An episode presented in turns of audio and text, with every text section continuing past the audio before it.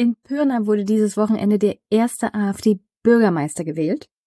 Der Grund dafür ist unter anderem, weil es in Sachsen andere Regeln gibt für die Wahl von Bürgermeistern als in anderen Bundesländern.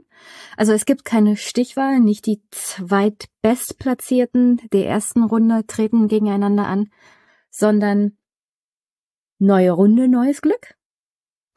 Das bedeutet auch, dass gerade weil die CDU und die Freien Wähler unbedingt nochmal mit ihrem eigenen Bürgermeisterkandidaten oder Kandidatin im Fall der CDU antreten mussten, haben wir jetzt also den ersten AfD-Bürgermeister.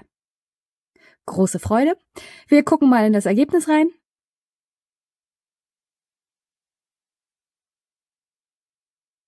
Festhalten kann man hier an der Stelle schon mal, dass die Wahlbeteiligung bei über 50 Prozent lag. An dem dritten Adventwochenende in einem Dezember ist das gar nicht schlecht. Nichtsdestotrotz haben sich 47 Prozent der Wahlberechtigten nicht an der Kommunalwahl beteiligt. Auch ein Indikator dafür, dass Kommunalwahlen nicht so beliebt sind und dass Motivation der Wählerschaft, vor allem bei der AfD-Wählerschaft, zieht. Ja, also Erster AfD-Bürgermeister. Fantastisch. Und warum wurde die AfD gewählt? Naja, also die Ampel macht auf Bundesebene keinen so guten Job und da kann man sich ja fragen, naja, was hat denn die Wahl eines Bürgermeisters mit der Ampel zu tun? Die AfD zieht Protestwähler an und nichts ist aktuell wirklich sexier als Protest gegen die Ampel auszudrücken und alles das, was irgendwie progressiv ist. Und darunter zählt unter anderem schon die CDU. Ja, die AfD, und das wird immer wieder mal vergessen, ist die Partei, die eigentlich angetreten ist, um Merkel und Merkels CDU zu zerstören. Also die Grünen sind der politische Gegner, aber die CDU ist der politische Feind. Den möchte man am liebsten wirklich vernichten. Ist nur logisch, da sind so und so die eigenen Wähler nochmal zu finden. Konservative, Rechte bei der CDU eher abzugreifen als zum Beispiel bei den Grünen. Ja, da gibt es keine Berührungspunkte zwischen AfD und Grünen. Also man möchte den Platz der CDU einnehmen und deswegen der Nachteil der CDU aktuell ist natürlich, dass aufgrund der Tatsache, dass sich die AfD im politischen Diskurs normalisiert. Und zwar normalisiert weil sie als zunehmend normale Partei im politischen Spektrum wahrgenommen wird. Unter anderem auch deswegen, weil natürlich Äußerungen der CDU darauf hindeuten, dass das, was die AfD fordert, ja total normal ist. Beispiel Jens Spahn. Der hatte jetzt die letzten Tage erstmal richtig schön aktiv gefordert, Flüchtlinge aus Deutschland doch bitte nach Ruanda und Ghana abzutransportieren. Die Idee ist nicht neu, kommt aus Großbritannien. Dort hatte Boris Johnson schon die Idee, die Regierung in Ruanda dafür zu bezahlen, dass Flüchtlinge aus Großbritannien dorthin deportiert werden. Unter anderem sollten Albaner und Syrer nach Ruanda geschafft werden. Nur mal zur geografischen Einordnung.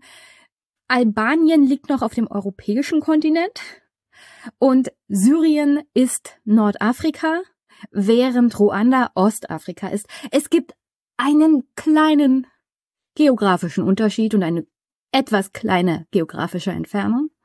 Aber ja, das, aber die Betroffenen wollten natürlich nicht nach Ruanda abgeschoben werden, sondern wenn man schon abgeschoben wird, dann bitte in das eigene Heimatland, mal abgesehen davon, dass es natürlich gegen alle Regeln des Asylrechts verstößt und Asyl ist ja ein Menschenrecht hat man also geklagt vor dem High Court, also das höchste Gericht in Großbritannien. Und die haben gesagt, ja, also die britische Regierung, es gibt ein öffentliches Interesse, dass sie diese Politik umsetzen kann. So viel zum Rechtsstaat und Menschenrechten und Bürgerrechten. Aber gar kein Problem. Großbritannien ist zwar aus der EU ausgetreten, aber nicht aus dem Europäischen Rat. Also hat ein Betroffener, der abgeschoben werden sollte nach Ruanda, einfach mal vor dem Europäischen Gerichtshof für Menschenrechte geklagt, der wie gesagt nicht zur Europäischen Union gehört, aber zum Europäischen Rat. Und da Großbritannien noch zum Europäischen Rat gehört, müssen sie sich auch an die Gerichtsurteile des Europäischen Gerichtshofs für Menschenrechte halten. Jedenfalls hat der Europäische Gerichtshof für Menschenrechte dann festgestellt, also nicht Ruanda er, nach Ruanda abzuschieben beziehungsweise zu deportieren, verstößt gegen Menschenrechte, Grundrechte, Bürgerrechte und so ziemlich alles, was mit dem Asylverfahren zu tun hat und hat mittels einstweiliger Verfügung alle Flüge nach Ruanda, alle Abtransporte von Flüchtlingen nach Ruanda durch die britische Regierung erstmal gestoppt. Dieses Gerichtsurteil ist weiterhin gültig. Heißt so viel wie, lieber Jens Spahn, dazu gibt es ein Gerichtsurteil des Europäischen Gerichtshofs für Menschenrechte.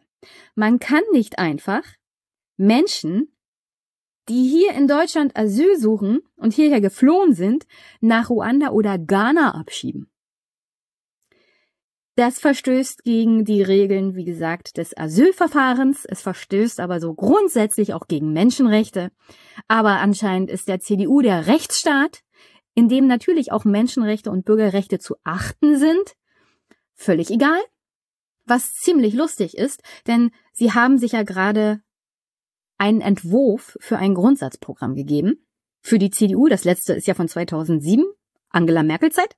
Also will Friedrich Merz sich als, als neuer Chef mit der neuen CDU ein neues Grundsatzprogramm geben, das die Handschrift von Angela Merkel hinter sich lässt und ein neues Grundsatzprogramm darstellt. Was er aus der Mottenkiste ausgepackt hat, ist die Leitkultur, die Friedrich Merz schon in den 90er Jahren unbedingt für die CDU und auf politischer Ebene in Deutschland implementieren wollte. Darunter fällt dann unter anderem auch solche Aussagen wie jeder Flüchtling, Asylbewerber oder Neubürger, der in Deutschland ist, muss unsere Werte teilen. Diese Werte sind unter anderem die Anerkennung von Menschen- und Grundrechten, aber auch von Demokratie und Rechtsstaatlichkeit. Ich würde sagen, Jens Spahn hält nicht neue, das neue Grundsatzprogramm der CDU ein, teilt nicht die Werte der CDU und teilt auch nicht die Leitkultur der CDU, was an sich schon ziemlich lustig ist. Vielleicht sollte Jens Spahn einfach die CDU verlassen und auch den Bundestag und die Politik und aufhören mit seinem populistischen rechten Scheiß. Mal eine kurze Information zu Ghana. Also es ist eines der wenigen afrikanischen Länder, das aktuell noch demokratisch ist, was in Afrika wirklich ein Wunder ist, so grundsätzlich für den Kontinent. Die massenhafte Abschiebung von Nicht-Ghanern nach Ghana könnte die Situation aber für das Land und die Regierung dort sicherlich instabiler gestalten.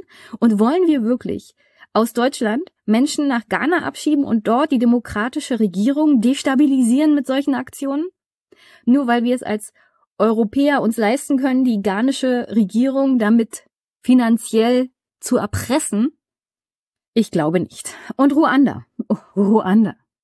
Ich weiß nicht, ob der eine oder andere sich noch dunkel erinnern kann. In Ruanda gab es so ein kleines genozidales Massaker. Ist gar nicht so lange her. Und aktuell hat sich das Land nicht gerade zum Positiven entwickelt. Es gibt Konflikte an der Grenze zur Demokratischen Republik Kongo. Mehr als 150.000 Flüchtlinge aus den Nachbarländern sollen sich bereits in Ruanda selbst aufhalten. Also Ruanda hat sein eigenes Flüchtlingsproblem aufgrund der instabilen Lage der Nachbarländer und verträgt sicherlich nicht noch mehr Flüchtlinge, um die Lage noch weiter zu eskalieren. Die Bedingungen, unter denen die Menschen dort natürlich leben, sind besonders hart. Es ist natürlich nicht zu vergleichen mit der Situation, die Flüchtlinge in Deutschland vorfinden. Ruanda ist eine ganz andere Hausnummer, was den Schutz von Flüchtlingen angeht. Ja, und die Versorgung natürlich auch. Die Flüchtlinge, die sich in Ruanda aufhalten, leben unter sehr, sehr prekären Bedingungen. Es gibt Hoffnungslosigkeit und natürlich fehlende Versorgung auch mit Nahrungsmitteln. Es gibt Lager, in denen diese Flüchtlinge hausen, zu denen unabhängige Journalisten keinen Zutritt bekommen. Das heißt, man weiß noch nicht mal offiziell, wie schlimm die Lage ist, weil wir müssen uns ja auf das verlassen, was die ruandische Regierung sagt. Und die wird geführt von einem gewissen Paul Kagame. Der ist eigentlich ein Autokrat, dafür bekannt, dass er schon seit längerem die Meinungsfreiheit in seinem eigenen Land unterdrückt und ihm wird grundsätzlich diktatorische Tendenzen attestiert. Also In dieses Land will Jens Spahn Flüchtlinge abschieben. Zu einem Diktator. Der dann nicht zulässt, dass sich Presse anguckt, in welchen Zuständen die Lager sind, in denen die Flüchtlinge untergebracht werden. Sehr, sehr rechtsstaatlich, Jens Spahn. Sehr, sehr rechtsstaatlich. Wenn ihr am Wochenende unterwegs wart, irgendwo in einer größeren Stadt oder auf der Autobahn, habt ihr vielleicht Folgendes gesehen. Vielleicht auch in Berlin schon die ersten davon.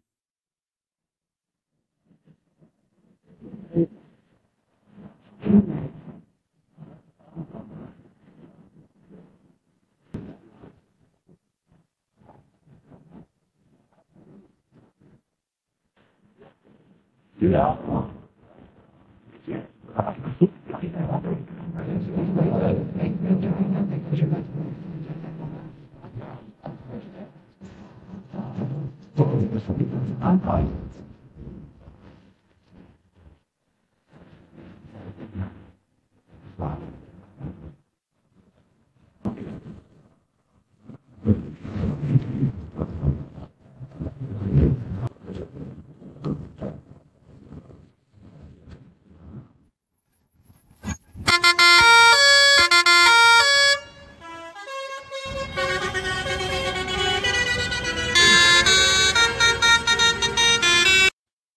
Ich komme gleich dazu, was diese ganzen Traktoren eigentlich in Berlin zu suchen haben, warum die von den verschiedenen Hauptstädten dieser Republik nach Berlin gefahren sind und warum wir in nächster Zeit Verkehrschaos auf allen möglichen Straßen zu erwarten haben.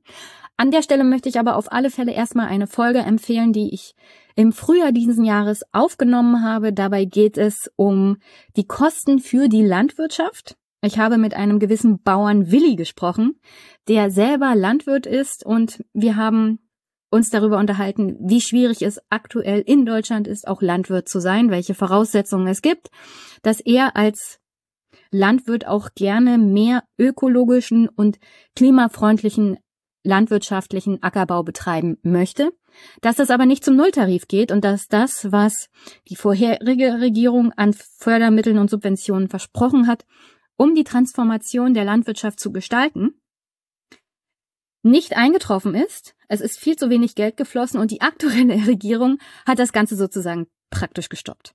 In der gleichen Folge rede ich aber auch noch mit Veronika Settler über deutsche Fleischarbeit, also das ist die Historie der Entwicklung von deutscher Massentierproduktion, aber auch mit Erwin Frie, das ist der Träger des Deutschen Sachbuchpreises 2023. Und er hat in einer Art Autobiografie darüber geschrieben, wie er und seine Familie aus den wirklichen Anfängen der Landwirtschaft in Deutschland zu einem modernen landwirtschaftlichen Betrieb wurden und wie man so als Bauer selbst noch in den 50er Jahren landwirtschaftlich gearbeitet hat und wie sich das binnen kürzester Zeit völlig verändert hat und wie das das Leben der bäuerlichen Gesellschaft im Land grundsätzlich verändert hat. Kann ich euch nur wärmstens empfehlen, das Buch von Herrn Frie und die Folge unbedingt hören. So, Bauern aus ganz Deutschland protestieren aktuell und werden sicherlich die nächsten Tage und Wochen weiterhin protestieren, weil die Ampelkoalition bestimmte Kompromisse geschlossen hat vor vier Tagen. Zur Erinnerung. Die Ampel hatte ja nach dem Urteil des Bundesverfassungsgerichtes für den Haushalt 2023 festgestellt, uns fehlt Geld. Um dieses Problem zu lösen, haben sie für 2023 die Schuldenbremse nochmal ausgesetzt und eine Notlage erklärt, was der FDP wirklich, wirklich wehgetan hat. Für 2024 hat Lindner wieder gesagt, wir müssen aber unbedingt die Schuldenbremse einhalten. Als ob das ein Wert an sich ist. Als ob das hilft in der aktuellen Polikrise bei der aktuellen wirtschaftlichen Lage. Gut ist, auf die Bremse zu treten, weniger zu investieren und weniger Schulden aufzunehmen für den Staat, um das Geld zu investieren in die Wirtschaft und in diese Gesellschaft. Nein, 2024 muss die Schuldenbremse eingehalten werden. Okay, was bedeutet das? Nun ja, wenn wir keine Schulden aufnehmen und keine Steuern erhöhen, vielleicht auch bei Reichen eine Vermögensabgabe wäre ja mal fällig oder eine Vermögenssteuer, das will ja eine große Mehrheit der Bevölkerung. Nein, das will die FDP nicht. Und wir wollen ja Steuergeschenke verteilen an Vermögende und Einkommensstarke. Also, woher das Geld nehmen? Wenn wir keine Steuern einnehmen, wenn wir keine Schulden aufnehmen, woher nehmen? Na, das bedeutet, du musst es dir irgendwo an anderen Stellen aus dem Haushalt zusammenstreichen. Und da dem Haushalt 2024 17 Milliarden gefehlt haben, haben sich die Ampelköppe wieder mal zusammengesetzt und versucht, einen Kompromiss zu finden. Und am Ende dieses Kompromisses kam dann Folgendes bei raus. Das 17 Milliarden Euro Loch soll unter anderem so gestopft werden. Der CO2-Preis soll schneller steigen. Dadurch dürfte für viele Heizen und Tanken teurer werden. Auch die Zuschüsse bei Netzentgelten sollen entfallen, was zu höheren Strompreisen führen könnte. Klimaschädliche Subventionen sollen gestrichen werden, wie Vergünstigung für Agrardiesel. Und die Förderung von E-Autos soll schneller abgeschafft werden. So, tatsächlich lobt sich Lindner über den grünen Klee und verkündet dann auf Twitter, dass es jetzt Rekordinvestitionen auch 2023, 2024 gegeben hätte und dass Milliarden Steuerentlastungen vorliegen würden. Das stimmt ja an sich schon. Nur das Problem ist, dass diese Steuerentlastungen natürlich unverhältnismäßig für die vermögensstarken und einkommensstarken Gruppen besonders ins Kontor schlagen. Also es gibt hier eine Umverteilung von unten nach oben. Und dann ist es ja nicht schwierig, Rekordinvestitionen zu machen, wenn man in den letzten Jahren Angela Merkel, unter anderem auch schon eine Beteiligung der FDP war dabei, praktisch eine Negativentwicklung bei den öffentlichen Investitionen hat. Da haben wir mal ein richtig schönes Bild.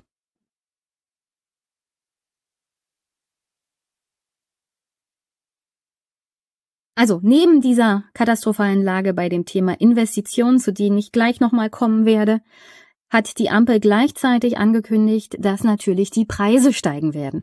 Unter anderem aufgrund der Tatsache, dass der CO2-Preis über das Maß angehoben wird, das sie versprochen hatten. Und auch da habe ich zwar schon drüber gesprochen, aber hier nochmal das Bild von Twitter von Maurice Höfgen, der einen wunderbaren Podcast und Videopodcast zum Thema Wirtschaftspolitik regelmäßig macht. Wie gesagt, zurück zu den Rekordinvestitionen.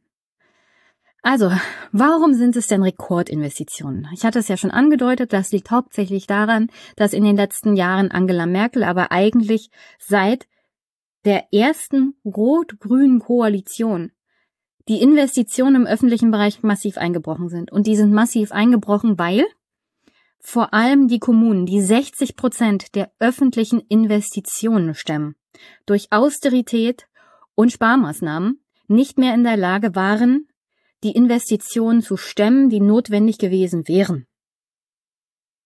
Dazu war Markus Söder jetzt gerade am Wochenende tatsächlich, also gestern, tatsächlich mal bei einem Interview und wurde da von der Journalistin wirklich auseinandergenommen.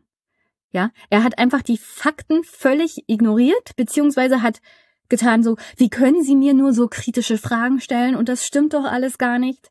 Ja, gucken wir es uns mal an die jetzt nötig sind, ja, sind ja auch deswegen nötig, weil in 16 Jahren unter einer Regierung Merkel fast nichts passiert ist in Sachen Investitionen in die Infrastruktur.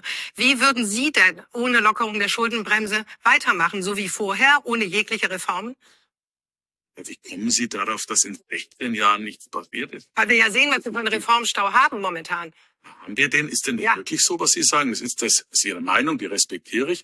Scheint auch die Meinung der Ampel zu sein. Ich weiß nicht, wir haben in diesen 16 Jahren die alle Ökonomen in Deutschland. Absolut alle Ökonomen weiß ich nicht, ob das so stimmt. Ich sehe das anders. Wir haben in den 16 Jahren die Arbeitslosigkeit halbiert.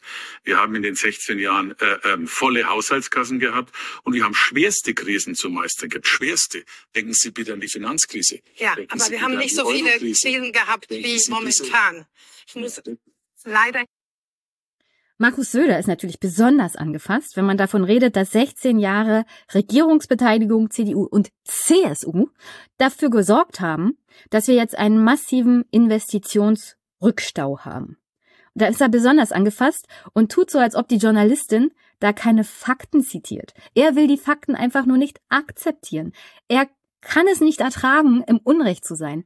Das Problem hier ist nämlich, er will es sich nicht eingestehen, dass die Regierung Angela Merkel an der seine CSU auch beteiligt war, einfach mal in den letzten 16 Jahren dieses Land in Grund und Boden gewirtschaftet hat, weil sie nicht in öffentliche Infrastruktur investiert hat. Weil sie lieber, genauso wie Herr Lindner und Herr Söder und Herr Merz und Herr Linnemann, an diesem goldenen Kalb schwarze Null und Schuldenbremse festhalten wollen, koste es, was es wolle. Und im Großen und Ganzen koste es, was es wolle, bedeutet für die größten Teile dieser Bevölkerung hier entwickelt sich das alles schlechter. Was denkt ihr denn, woher diese PISA-Studie kommt? Das kommt doch nicht daher, dass wir die bestausgebildetsten Lehrer aktuell im öffentlichen Dienst haben. Ja? Ein großer Teil der Lehrerschaft ist überhaupt nur noch möglich zu unterrichten, weil wir irgendwelche Quereinsteiger haben.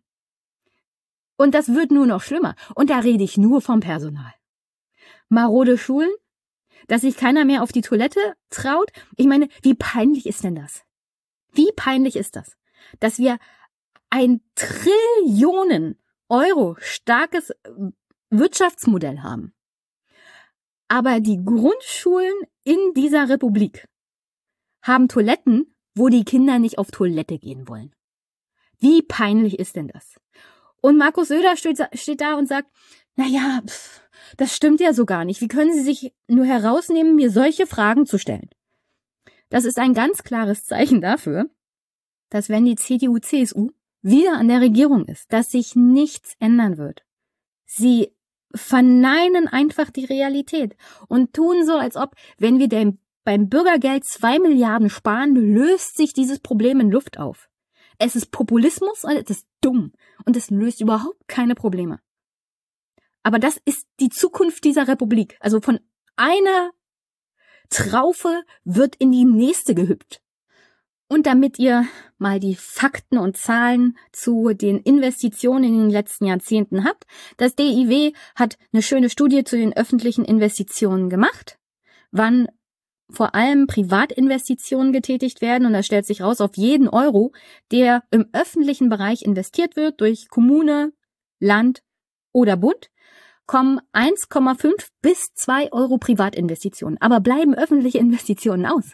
Investieren Private auch nicht. Also diese mehr von, wir entfesseln jetzt des, den privaten Sektor, indem wir ihn steuerlich entlasten, den Christian Lindner ja vor sich herträgt und den unter anderem Herr Linnemann und Herr Merz auch anhängen, dieser neoliberale Unsinn von Trickle-Down-Effekt oder Trickle-Down-Effekt und dann gibt eine große massive Investitionsspirale nach oben. Das ist einfach mal wissenschaftlich widerlegt von Experten und Ökonomen.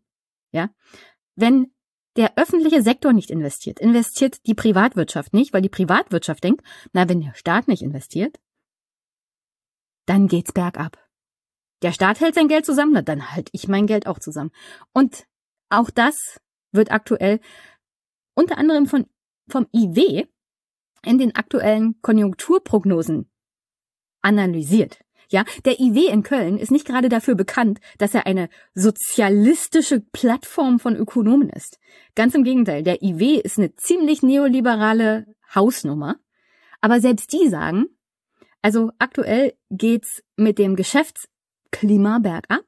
Unternehmen sind pessimistisch und sie werden in nächsten Jahr und den nächsten Jahren auch nicht investieren. Sie halten ihr Geld zusammen. Und wie groß das Problem ist, zeigen alleine Studien aktuell vom DSTG. Die haben sich nämlich mal den Investitionsstau alleine der Kommunen angeguckt. Und da kann man sehr gut sehen, dass das Problem einfach massiv ist. Ja, alleine für die Investition, Infrastruktur, Straßen braucht man aktuell 38,6 Milliarden. Bei Schulen fehlen 47,4 Milliarden, die bisher nicht investiert wurden. Es fehlen 12 Milliarden für die Kinderbetreuung. Bei der Feuerwehr müssten 12,3 Milliarden investiert werden. Und in Verwaltungsgebäude müsste man 19,5 Milliarden stecken. Und das ist nur der Investitionsrückstau für Kommunen und Gemeinden.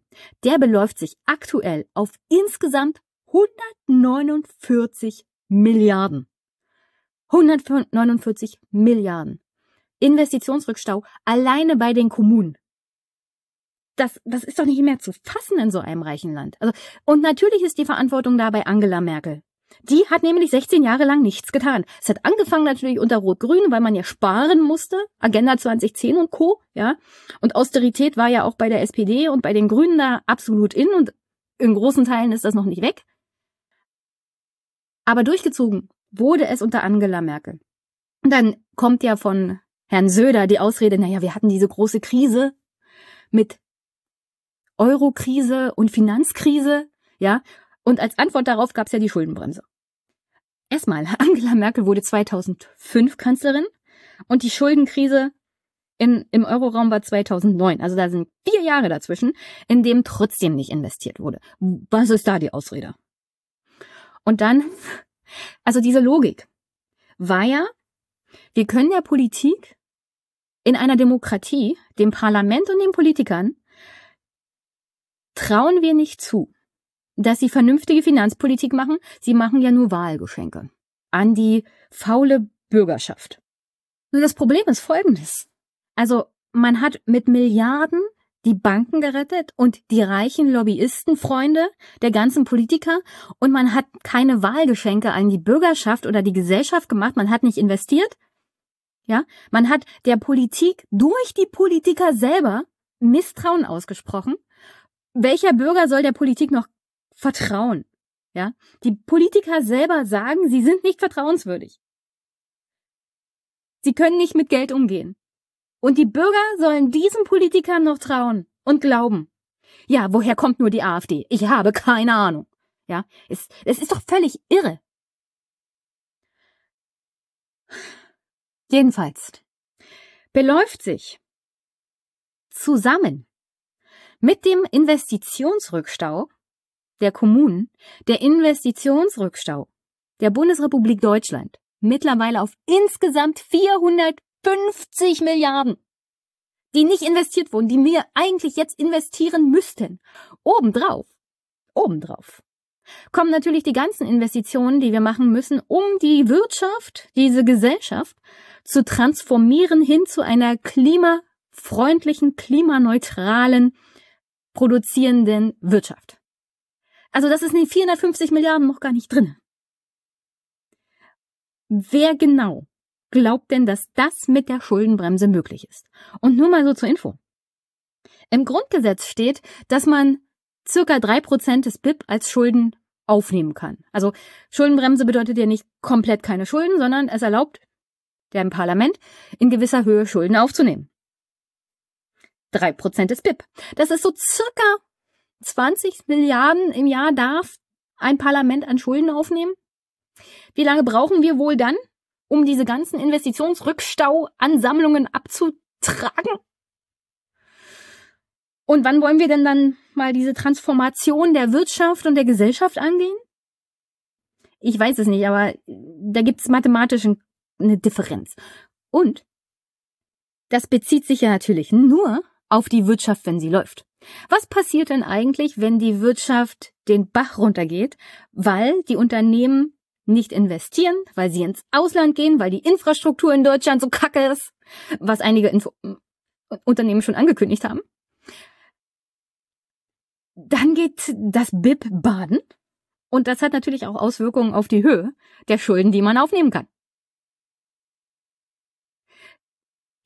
Ich habe ja gehört, für Haushaltsaufstellung und Steuern und so braucht man keine Mathematik. Aber es wäre schon schön, wenn die Politiker, die über das Wohl und Wehe der Zukunft dieses Landes entscheiden, wenigstens eins und eins zusammenrechnen könnten. Logisches Denken und minimale mathematische Kenntnisse. Das wäre, glaube ich, schon ein Quantensprung an Kompetenz für unsere Politiker aktuell. Und damit kommen wir zurück zu den Bauern. Denn die protestieren jetzt natürlich in Berlin und hatten das schon am Wochenende angefangen. Es geht vor allem gegen die Entscheidung der aktuellen Ampelregierung, die Subvention des Agrardiesels zu streichen und gleichzeitig die bessere Behandlung der Kfz-Zulassung für Agrarfahrzeuge. Die sind steuerfrei. Bisher. Das soll ja wegfallen. Da will man ja extra Geld einnehmen. Also gucken wir uns mal an, was sie am Wochenende so, schon so gemacht haben. Wer nicht rechnen kann, braucht auch nicht regieren. Rosenheim heute Vormittag 250 Landwirte gehen auf die Straße. Sie sind sauer wegen der Sparpläne der Bundesregierung. Auf einen Liter Diesel fallen 47 Cent Steuern an. Davon bekommen Landwirte bislang rund 21 Cent wieder. Diese Rückzahlung soll gestrichen werden. Die Bundesregierung hat die Lebensmittelpreise offensichtlich äh, nicht im Blick. Wir gehen davon aus, dass dies zu höheren Lebensmittelpreisen führt, aber insbesondere zu einer Verlagerung der Erzeugung von landwirtschaftlichen Produkten ins Ausland. Übrigens, ganz toll ist, dass dieser Haushaltskompromiss praktisch nur vier Tage gehalten hat. Denn kaum war er raus, kaum haben die Bauern angekündigt, dagegen vorzugehen und zu protestieren, kommt Vizekanzler Christian Lindner um die Ecke und sagt, also die FDP wird dem nicht zustimmen und da bin ich absolut dagegen. Ich meine, er hat natürlich am Wochenende nicht dabei gesessen, als das beschlossen wurde. Überhaupt nicht. War er mit im Boot. Er guckt doch nur, wo kann ich am besten Geld einsparen, dass es meine eigene Wählerschaft nicht betrifft. Also die, die Diesel-PKWs fahren, fette Autos und Geländewagen. 100.000 im Jahr verdienen, das sind die FDP wieder. An die wollte er nicht ran. Ja, also das, diese Privileg, das wollte er nicht anfassen.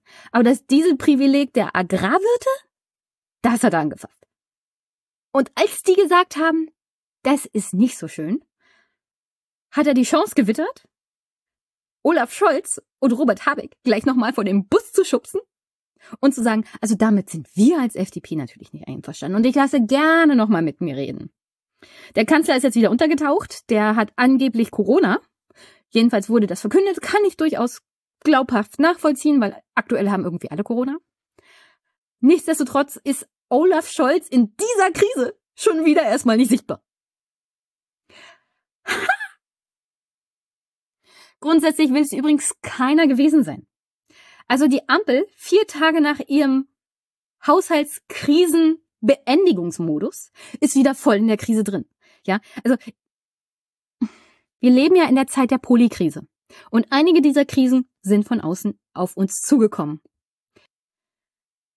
Das Format einer Regierung und von Politikern zeigt sich, wie sie mit Krisen umgehen.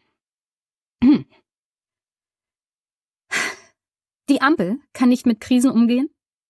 Sie kann nicht vernünftig auf Krisen reagieren und in der Krise schafft sie noch ihre eigenen Krisen. Denn Christian Lindner hat gesagt, also er ist er weiß davon nichts, ja, und er lässt mit sich reden und das mit dem Agrardiesel, das war ja nicht so gedacht.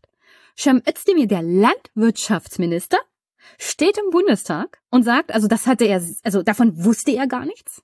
Und das hätte er so niemals gewollt. Zur geplanten Kürzung der Agrardieselsubventionen allerdings kommt sogar Kritik an den Haushaltsplänen der Ampel aus dem eigenen Kabinett. Ich habe aber immer auch gesagt, dass die Agrardiesel-Beihilfe als auch die Kfz-Steuerbefreiung für unsere Land- und Forstwirtschaft notwendig ist. Und wenn beides zusammen wegfällt, dann kriegen wir ein Problem, was das Thema Wettbewerbsfähigkeit angeht, insbesondere was das Thema Agrardiesel. Also, das ist auch eine ganz andere, andere interessante Situation. Denn entweder haben die drei von der Tankstelle, Olaf, Robert und Christian, dem Landwirtschaftsminister nichts davon gesagt, dass am Montag alle Landwirte dieser Republik vor seinem Ministerium stehen und ihn am liebsten mit einem Dreizack aufspießen wollen? Oder er wusste es und hat die Reaktion ganz falsch eingeschätzt. Und versucht jetzt seine politische Karriere zu retten, indem er sagt, also davon wusste ich nichts und ich stehe natürlich auf der Seite der Landwirte. Kann man sich was aussuchen? Aktuell, keiner steht hier wirklich gut da. Christian Lindner macht wieder Frontalopposition in der Regierung. Robert Habeck und Olaf Scholz ist mal wieder ganz weg. Robert Habeck hat jedenfalls gesagt, also das ist jetzt alles, das tut natürlich weh und so. Und Cem Özdemir, ja, der wollte das wahrscheinlich auch nicht so, aber ich stehe voll hinter ihm. Wahrscheinlich auch, um ihn vor dem Bus zu schubsen, in dem Fall wahrscheinlich vor einen heranfahrenden Traktor eines Bauern. Wirtschaftsminister Habeck hat die geplante Streichung verteidigt und nimmt zugleich den Landwirtschaftsminister in Schutz. Das war nicht leicht und auch ich weiß um die Härten. Der Landwirtschaftsminister hat davor gewarnt, die Agrardieselbeihilfe zu streichen. Cem Özdemir kennt die Lage der Bauern und die Belastung und hat das sehr deutlich gemacht. Finanzminister Lindner hat mittlerweile eine Teilreform der Schuldenbremse angekündigt und er kann sich auch vorstellen, den Bauern beim Agrardiesel entgegenzukommen. Bis es soweit ist, wollen Landwirte wie hier in Rosenheim vorerst weiter protestieren. Und heute Morgen war Cem Özdemir dann tatsächlich nochmal im Morgenmagazin, um zu sagen, also ich wusste davon nichts. Und ich bin auf der Seite der Bauern und das tut mir alles sehr, sehr leid. Und ich werde mich für die Bauern einsetzen. Der sieht natürlich auch seine Fälle davonschwimmen. Der will natürlich noch Ministerpräsident in Baden-Württemberg werden. Und Baden-Württemberg hat doch eine relativ große und starke landwirtschaftliche Industrie. Neben Bayern. Also so Landwirte, Winzer und sowas. Der kann seine Ministerpräsidentenschaft vergessen wenn das mit dem Agrardiesel kommt. Das werden die Landwirte nämlich nicht vergessen und die werden alles wählen, nur nicht die Grünen. Und in Baden-Württemberg musst du so ein schwarzer Grüner sein, also so ein konservativer Grüner, wie Herr Kretschmer, sonst wirst du nicht Ministerpräsident. Also wenn das durchkommt, ist die politische Karriere von Cem vorbei. Ja, Sie können sich vorstellen, wie ich mein Wochenende verbracht habe mit äh, viel Schalten in alle möglichen Richtungen in der Koalition. Also nochmal, ich verschließe mich dem ja nicht, dass wir sparen müssen, aber es muss schon auch so sein, dass wir die Leute dabei mitnehmen und die Landwirte sind halt nun mal die, die versorgen uns mit Lebensmitteln. Das vergessen viele, gerade in der Stadt manchmal, dass das ja irgendwo herkommen muss. Und das machen die. Wir reden in der Stadt über Arbeitszeitverkürzungen, beschäftigen uns mit der Sprache. Die beschäftigen uns sich damit, dass sie jeden Tag dafür sorgen, dass wir volle Teller haben.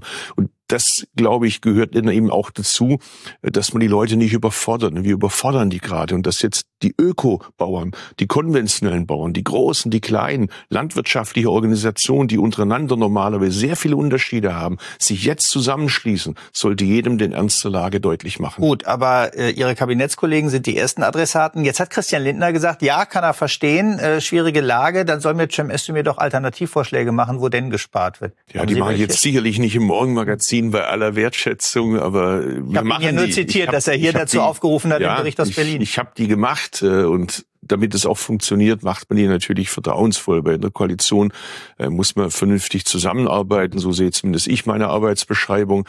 Ich sehe das, das ist klar, das wird nicht einfach werden.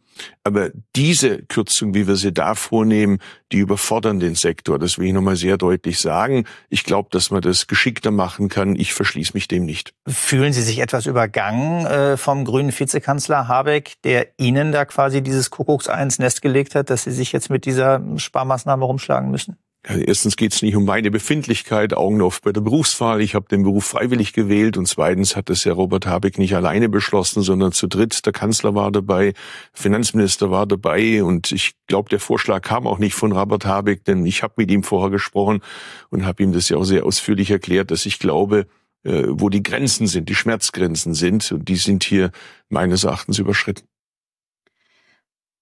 Erstaunlich finde ich ja eigentlich, bei dieser ganzen Debatte, die ich jetzt auch schon bei Twitter sehe, die sich irgendwie über die Leute lustig machen, die jetzt in Berlin protestieren, von wegen, na ja, das ist ja nur so eine Agrarsubvention für den Diesel, das kriegen ja nur die reichen Bauern. Stimmt nicht, das können alle Bauern beantragen, ja. Alles über 50 Euro kann beantragt werden und da kriegt man auch eine Erstattung zurück. Und das mit den Agrarfahrzeugen, das kann man übrigens auch beantragen, solange man nur Agrarflächen hat. Damit habe ich persönlich auch schon zu tun gehabt. Also so ein grünes Kennzeichen und die Kfz Befreiung, also Kfz-Steuerbefreiung für Agrarfahrzeuge, ja, das macht schon was aus und da sind sehr viele Leute im ländlichen Raum auch hinterher, dass sie das kriegen, weil es spart halt Geld. Und bei all dem, dass sich auch Leute darüber lustig machen, ah, die Konservativen stehen jetzt also an der Seite dieser Bauernterroristen, die mit ihren Traktoren durch Berlin fahren, ja, kann man sich drüber lustig machen. Warum nutzt ihr eure Energie nicht darin, darüber zu reden, welche anderen CO2-schädlichen Subventionen es in Deutschland gibt? Und da habe ich mal eine Statistik mitgebracht.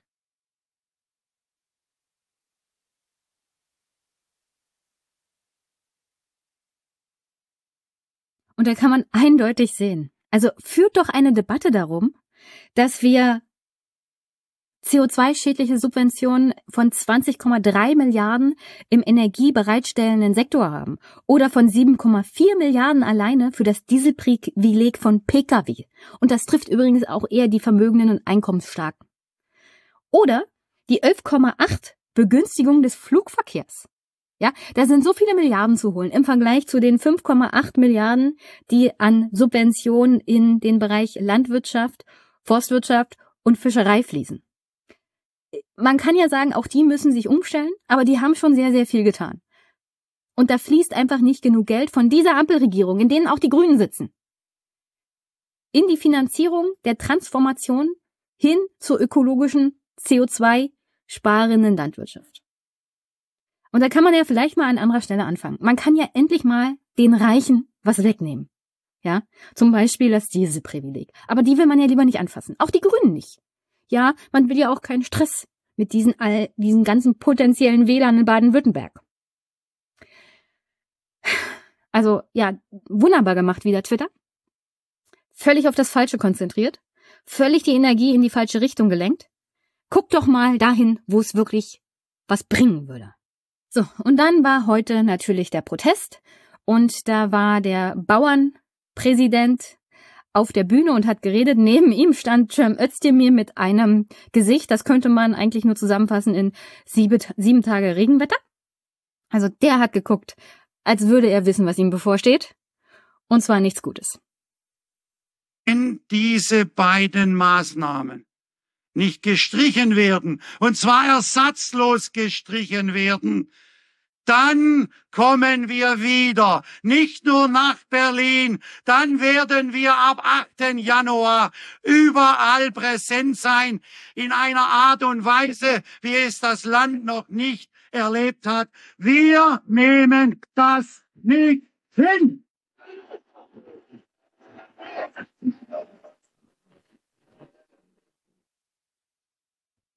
Also die Bauern haben angekündigt, Bauernaufstand. Das wird jetzt echt lustig. Also wenn das nicht binnen weniger Tage tatsächlich wieder zurückgefahren wird, dann können wir uns echt alle warm anziehen. Und das in einem Winter, der eher warm sein wird, hm, nicht so schön. Jedenfalls, Cem Özdemir durfte dann auch was sagen. Und was soll ich sagen? Er wurde, wenn ich es nett ausdrücke, ausgebuht. Das meiste hieß so unter dem Motto, Ampel weg, Ampel weg, Ampel weg. Also er kam praktisch kaum noch zu Wort und hat versucht, da zu reden, aber die Bauern sind angepisst. Ich will Ihnen jetzt auch nicht das Blaue vom Himmel runter versprechen und es nur auf die anderen schieben. Das Wort, ich weiß, dass Sie das nicht mehr hören können, das Wort Steuerprivilegien, das klingt ja erstmal generös als würde man der Landwirtschaft was schenken. Aber nach zwei Jahren im Amt weiß ich, der Wegfall dieser Regelungen trifft sie viel härter als andere Branchen. Die Debatten gehen in unserem Land zwischen Stadt und Land sehr weit auseinander. Die meisten Landwirte sind an sieben Tagen in der Woche unterwegs und es nicht nur in der Erntezeit nonstop. Über ihre Belastungen im Alltag klagen sie nicht. Sie haben sich den Job ja ausgesucht und wussten, was auf Sie zukommt. Aber die Aufgabe, aber die Aufgabe von uns Politikern ist es, dafür Bedingungen zu schaffen, dass sie diesen Job auch machen können und dass diese Sache sich auch für sie rechnet. Und das steht gerade auf dem Spiel. Und zwar gerade, weil sie ständig mit neuen Herausforderungen konfrontiert werden, müssen wir in Berlin dafür sorgen, dass diese Herausforderung auch angenommen werden kann. Und warum sind wir jetzt hier? Warum gibt's diese Demonstrationen in Berlin? Warum gibt's da Traktorschlangen vor dem Brandenburger Tor? Warum wird Cem Özdemir ausgebuht? Es liegt natürlich auch an der FDP. Ja, eine aktuell in den Umfragen 5%-Partei bestimmt den Kurs dieser Republik. Und ich habe die Faxen dicke, von einer 5%-Partei regiert zu werden. Christian Lindner war bei Berlin direkt und hat gemeint, ja, wir als 11%-Partei, weil mit 11% wurden sie reingewählt, da stehen sie schon längst nicht mehr. Aber Krischi, egal. Egal. Wir als 11%-Partei bestimmen natürlich übermäßig den Kurs dieser Regierung und das schulden wir unseren Wählern.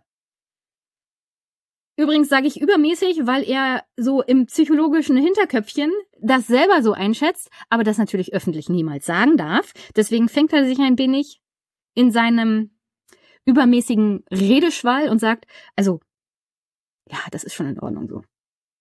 Zu. Ich habe den Eindruck, dass die FDP mehr politische Inhalte prägt, als einer 11-Prozent-Partei zu ähm, ähm, getraut werden. Und ich, ich habe jedenfalls die Faxendicke von Krischi davon, dass ich Olaf nie zu Gesicht bekomme und dass Robert nur noch dasteht und wirkt, als wäre er im Burnout und wartet, bis er abgeholt wird.